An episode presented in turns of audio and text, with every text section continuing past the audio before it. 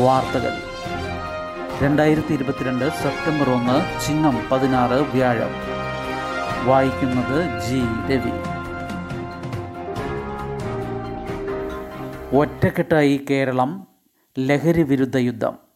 നാടിനെയാകെ അണിനിരത്തി നേരിടുമെന്ന മുഖ്യമന്ത്രി പൂർണ്ണ പിന്തുണ പ്രഖ്യാപിച്ച് പ്രതിപക്ഷം. സ്ഥിരം കുറ്റവാളികൾക്ക് 2 വർഷം കരുതൽ തടവ്, ലഹരി വസ്തു പിടിച്ചാൽ കടയ്ക്ക് പൂട്ടുവീഴും. 21 തികയാത്ത 3933 പേർ. 1.5 വർഷത്തിനകം ലഹരി വിമോചന കേന്ദ്രങ്ങളിൽ പ്രവേശിക്കപ്പെട്ടത് 21 വയസ്സ് തികയാത്ത 3933 പേരാണെന്നും ഇതിൽ 40% പേർ 18 തികയാത്തവരാണെന്നും PCവിഷ്ണുനാഥ് പറഞ്ഞു. വിദ്യാർത്ഥികളെ ഉൾപ്പെടെ ഇരകളാക്കി കേരളത്തിൽ പിടിമുറുക്കുന്ന ലഹരിക്കെതിരെ ഒറ്റക്കെട്ടായി നിയമസഭ. അതീവ ഗുരുതരമായ സാമൂഹിക പ്രശ്നത്തെ നാടിനെയാകെ അണിനിരത്തി നേരിടുമെന്ന മുഖ്യമന്ത്രി പിണറായി വിജയൻ പ്രഖ്യാപിച്ചു. PCവിഷ്ണുനാഥ് അവതരിപ്പിച്ച അടിയന്തര പ്രമേയ നോട്ടീസിനുള്ള മറുപടിയിൽ ജനകീയ പങ്കാളിത്തത്തോടെയുള്ള പുതിയ പ്രചാരണ പരിപാടികളും നിയമ നടപടികളും മുഖ്യമന്ത്രി അറിയിച്ചു. ലഹരി മഫിയയെ അടിച്ചമർത്താൻ സർക്കാർ എടുക്കുന്ന എല്ലാ പ്രവർത്തനങ്ങൾക്കും പൂർണ്ണ പിന്തുണയുണ്ടാകുമെന്ന് പ്രതിപക്ഷ നേതാവ് VD സതീശൻ ഉറപ്പു നൽകി.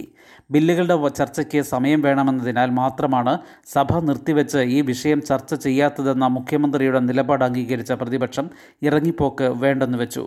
നിയമങ്ങൾ കർശനമായി നടപ്പാക്കുന്നതിനുള്ള സ്പെഷ്യൽ ഡ്രൈവ് അടുത്തയാഴ്ച തുടങ്ങും. ബന്ധപ്പെട്ട മുഴുവൻ ഉദ്യോഗസ്ഥർക്കും ഇതിൽ പരിശീലനം നൽകും. ഗുരുതര വിഷയം ഔചിത്യത്തോടെ അവതരിപ്പിച്ച വിഷ്ണുനാഥിനെ സ്പീക്കർ MB രാജേഷ് അഭിനന്ദിച്ചു.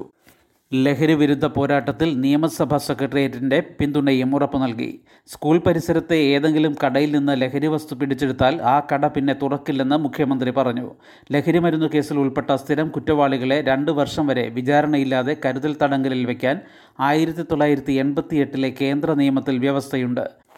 ഇത് സംസ്ഥാനത്ത് നടപ്പാക്കും. SCRTയുടെ സഹായത്തോടെ വിമുക്തി മിഷൻ തയ്യാറാക്കുന്ന പഠന സാമഗ്രി മാത്രമേ വിദ്യാലയങ്ങളിലെ ബോധവൽക്കരണ ക്ലാസുകളിൽ ഉപയോഗിക്കാൻ പാടുള്ളൂ. ഇത് സെപ്റ്റംബർ 15-നകം തയ്യാറാക്കുമെന്നും മുഖ്യമന്ത്രി പറഞ്ഞു. സ്കൂൾ വിദ്യാർത്ഥികളിൽ അപകടകരമായ ലഹരി ഉപയോഗമുണ്ടെന്നും സ്കൂളിൻ്റെ പേര് മോശമാകുമെന്ന് കരുതിയാണ് അധികൃതർ ഇക്കാര്യം മൂടിവെക്കുന്നതെന്നും PCവിഷ്ണുനാഥ് പറഞ്ഞു. നാർക്കോട്ടിക് കേസിൽ കുറ്റപത്രം നൽകുമ്പോൾ പ്രതിയുടെ മുൻ കുറ്റകൃത്യങ്ങൾ കൂടി ഉൾപ്പെടുത്താൻ നിർദ്ദേശം നൽകിയതായി മുഖ്യമന്ത്രി അറിയിച്ചു. പരമാവധി ശിക്ഷ ഉറപ്പു നൽകാൻ ഇത് ആവശ്യമാണ്. പ്രധാനമന്ത്രി മോദി ഇന്ന് കേരളത്തിൽ. 2 ദിവസത്തെ കേരള സന്ദർശനത്തിനായി പ്രധാനമന്ത്രി നരേന്ദ്രമോദി ഇന്ന് കൊച്ചിയിലെത്തും. ഇന്ത്യയുടെ ആദ്യ തദ്ദേശ നിർമ്മിത വിമാനവാഹിനി കപ്പൽ INS വിക്രാന്ത് രാജ്യത്തിന് സമർപ്പിക്കുന്ന പ്രധാനമന്ത്രി കൊച്ചി മെട്രോയുടെയും ദക്ഷിണ റെയിൽവേയുടെയും വിവിധ പദ്ധതികളുടെ ഉദ്ഘാടനവും ശിലാസ്ഥാപനവും നിർവഹിക്കും. ഗോർബച്ചോവിന് അന്ത്യാഞ്ജലി. ശീതയുദ്ധത്തിന് അന്ത്യം കുറിച്ച കമ്മ്യൂണിസ്റ്റ് നേതാവ്. സോവിയറ്റ് യൂണിയൻ്റെ അവസാന പ്രസിഡന്റ് മിഖായിൽ ഗോർബച്ചോവിന് അന്ത്യാഞ്ജലി. സംസ്കാരം ശനിയാഴ്ച മോസ്കോയിലെ നൊവാഡോവിച്ചി സെമിത്തേരിയിൽ.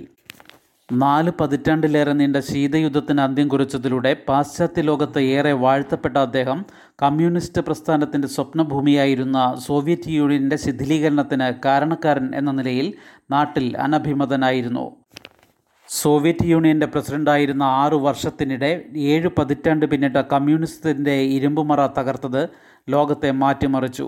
കമ്മ്യൂണിസ്റ്റ് ലോകത്തേക്ക് സ്വതന്ത്ര വിപണിയുടെയും ജനാധിപത്യത്തിൻ്റെയും വാതിലുകൾ അദ്ദേഹം തുറന്നു.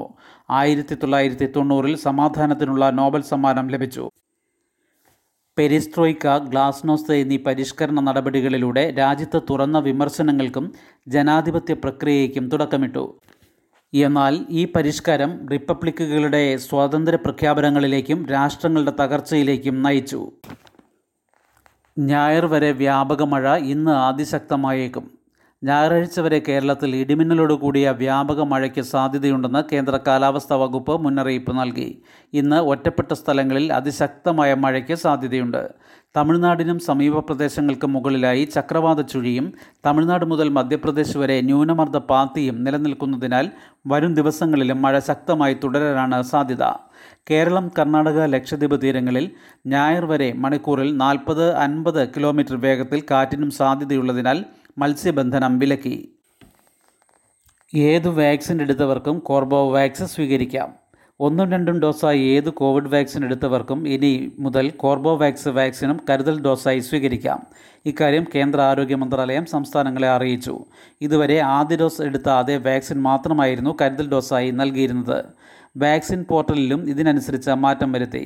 സംസ്ഥാനത്ത് ഇതനുസരിച്ചുള്ള ക്രമീകരണം നടത്തിയിട്ടുണ്ടെന്ന് മന്ത്രി വീണ ജോർജ് അറിയിച്ചു. 60 വയസ്സ് കഴിഞ്ഞ പട്ടികവർഗക്കാർക്ക് 1000 രൂപ ഓണസമ്മാനം. 60 വയസ്സ് കഴിഞ്ഞ 60,602 പട്ടികവർഗക്കാർക്ക് 1000 രൂപ വീതം മുഖ്യമന്ത്രിയുടെ ഓണസമ്മാനമായി നൽകാൻ മന്ത്രിസഭ തീരുമാനിച്ചു. ചെലവ് മുഖ്യമന്ത്രിയുടെ ദുരിതാശ്വാസ നിധിയിൽ നിന്ന് അനുവദിക്കും. സങ്കേതങ്ങളുടെ ഉള്ളിലും ചേർന്നുള്ള പ്രദേശത്തും അതീവ ദുർഘട പ്രദേശത്തും ലൈഫ് മിഷൻ പ്രകാരം വീട് വയ്ക്കുന്ന പട്ടികവർഗക്കാർക്കുള്ള ധനസഹായം 6 ലക്ഷം രൂപയായി ഏകീകരിച്ച് ഉത്തരവിറക്കും. കേന്ദ്രം സംഭരിക്കുന്ന ഉഴുന്നും പരിപ്പും സഹായ വിലയ്ക്ക് സംസ്ഥാനങ്ങൾക്ക്. സംഭരിക്കുന്ന പയറുവർഗ്ഗങ്ങൾ വിൽക്കാൻ കേന്ദ്ര മന്ത്രിസഭാ തീരുമാനം.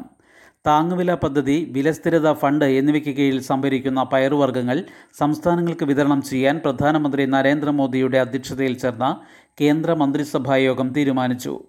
നിലവിൽ 30.55 ലക്ഷം ടൺ പയറുവർഗ്ഗങ്ങൾ സർക്കാർ സംഭരണ കേന്ദ്രങ്ങളിലുണ്ട്. സ്കൂൾ പൊതുപരീക്ഷകൾ ഏകീകരിക്കാൻ പരാഖ്. കേന്ദ്ര സംസ്ഥാന ബോർഡുകളുടെ പരീക്ഷകൾക്ക് പൊതുസംവിധാനം. കേന്ദ്ര സംസ്ഥാന സ്കൂൾ ബോർഡുകളുടെ പൊതുപരീക്ഷകൾ ഏകീകരിക്കാൻ സംവിധാനം വരുന്നു. പരാഖ്, അതായത് performance assessment review and analysis of knowledge for holistic development എന്ന സംവിധാനം നടപ്പാക്കുന്നത് സംബന്ധിച്ച ചർച്ചകൾ NCERTയുടെ നേതൃത്വത്തിൽ പുരോഗമിക്കുകയാണ്. വിവിധ സംസ്ഥാന ബോർഡുകളുമായും SCERTയുമായും ചർച്ചകൾ നടന്നു. CBSE ഉൾപ്പെടെ കേന്ദ്ര ബോർഡുകൾക്ക് പുറമെ ഓരോ സംസ്ഥാനങ്ങൾക്കും ബോർഡുകളുണ്ട്. 10-12 ക്ലാസ് പൊതുപരീക്ഷകൾ ഈ ബോർഡുകളുടെ കീഴിലാണ് നടക്കുന്നത്. ബോർഡുകളുടെ നിലവാരം, പരീക്ഷാ രീതി, മൂല്യനിർണ്ണയം തുടങ്ങിയവ പലപ്പോഴും ചർച്ചയാവുകയും കോളേജ് പ്രവേശന ഘട്ടത്തിൽ ആശയക്കുഴപ്പങ്ങൾ ഉണ്ടാവുകയും ചെയ്യുന്നുണ്ട്. ഈ സാഹചര്യത്തിലാണ് പരീക്ഷകൾക്കും പഠന വിലയിരുത്തലിനും പൊതുസംവിധാനം ഒരുക്കുന്നത്. +1 ഇംപ്രൂവ്മെൻറ്റ് സപ്ലിമെൻ്ററി ഫീസ് അടയ്ക്കാൻ അവസരം ഇന്നും നാളെയും മാത്രം. ഒക്ടോബർ 25 മുതൽ 29 വരെ നടക്കുന്ന +1 ഇംപ്രൂവ്മെൻറ്റ് സപ്ലിമെൻ്ററി പരീക്ഷകൾക്ക് പിഴയില്ലാതെ ഫീസ് അടയ്ക്കാൻ അവസരം ഇന്നും നാളെയും മാത്രം. ഇന്നലെ വൈകിട്ടാണ് പരീക്ഷാ ടൈം ടേബിളും അനുബന്ധ തീയതികളും പ്രസിദ്ധീകരിച്ചത്. ഇതനുസരിച്ച് പിഴയില്ലാതെ ഫീസ് അടച്ച് അപേക്ഷ നൽകാനുള്ള അവസാന തീയതി 5 ആണ്. പക്ഷേ നാളെ ഓണാവധിക്ക് സ്കൂളുകൾ അടയ്ക്കുന്നതിനാൽ അതിനു മുൻപ് ഫീസ് അടച്ച് അപേക്ഷ നൽകിയില്ലെങ്കിൽ ഓണാവധിക്ക് ശേഷം 12-ന് സ്കൂളുകൾ തുറക്കുമ്പോൾ പിഴയോടുകൂടിയേ ഫീസ് അടയ്ക്കാൻ കഴിയൂ. 20 രൂപ പിഴയോടുകൂടി ഫീസ് അടയ്ക്കേണ്ട അവസാന തീയതി 13 ആണ്. പിന്നീട് 15 വരെ ഉയർന്ന പിഴയായ 600 രൂപയോടുകൂടി മാത്രമേ ഫീസ് അടയ്ക്കാനാകൂ. ചുരത്തിൽ പ്രകൃതി പഠന മഴയാത്ര 3-ന്. എനർജി മാനേജ്മെൻറ്റ് സെൻറ്റർ കേരളയുടെ സഹകരണത്തോടെ കേരള പ്രകൃതി സംരക്ഷണ ഏകോപന സമിതി, കാളാണ്ടിത്താഴം ദർശനം സാംസ്കാരിക വേദി എന്നിവയുടെ നേതൃത്വത്തിൽ 3-ന് താമരശ്ശേരി ചുരത്തിൽ പ്രകൃതി പഠന മഴയാത്ര സംഘടിപ്പിക്കുമെന്ന് കേരള പ്രകൃതി സംരക്ഷണ ഏകോപന സമിതി കൺവീനർ പ്രൊഫസർ ടി. ശോഭീന്ദ്രൻ അറിയിച്ചു. ശുഭദിനം. നന്ദി.